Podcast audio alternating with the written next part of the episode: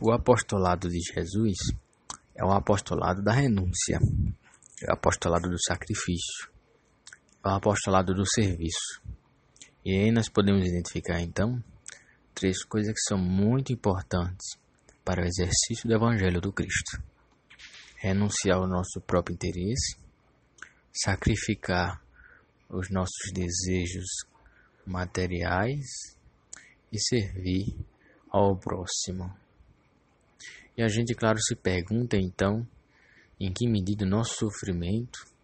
ele não vai ser acolhido, consolado e esclarecido. E aí o Evangelho Divino do Cristo vai nos dizer uma coisa importantíssima, que é, é através do trabalho que o apóstolo se espiritualiza e é através da espiritualização do ser, ou seja, através da elevação dos pensamentos, dos sentimentos e dos comportamentos, progressivamente,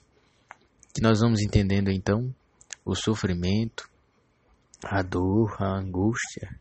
como um grande convite à nossa própria evolução. E aí o, a dor, a angústia, o sofrimento se reveste de uma esperança maior que é a de encontrar uma felicidade mais bem construída, mais bem organizada e perene, que não depende de objetos, que não depende de interesses dos outros sobre nossa felicidade, mas sim unicamente a do serviço, a do progresso e a da liberdade que a consciência alcança a partir dessas elevações evoluções e caminhos que vão se modificando e se modificando até chegarmos à bendita e maravilhosa perfeição.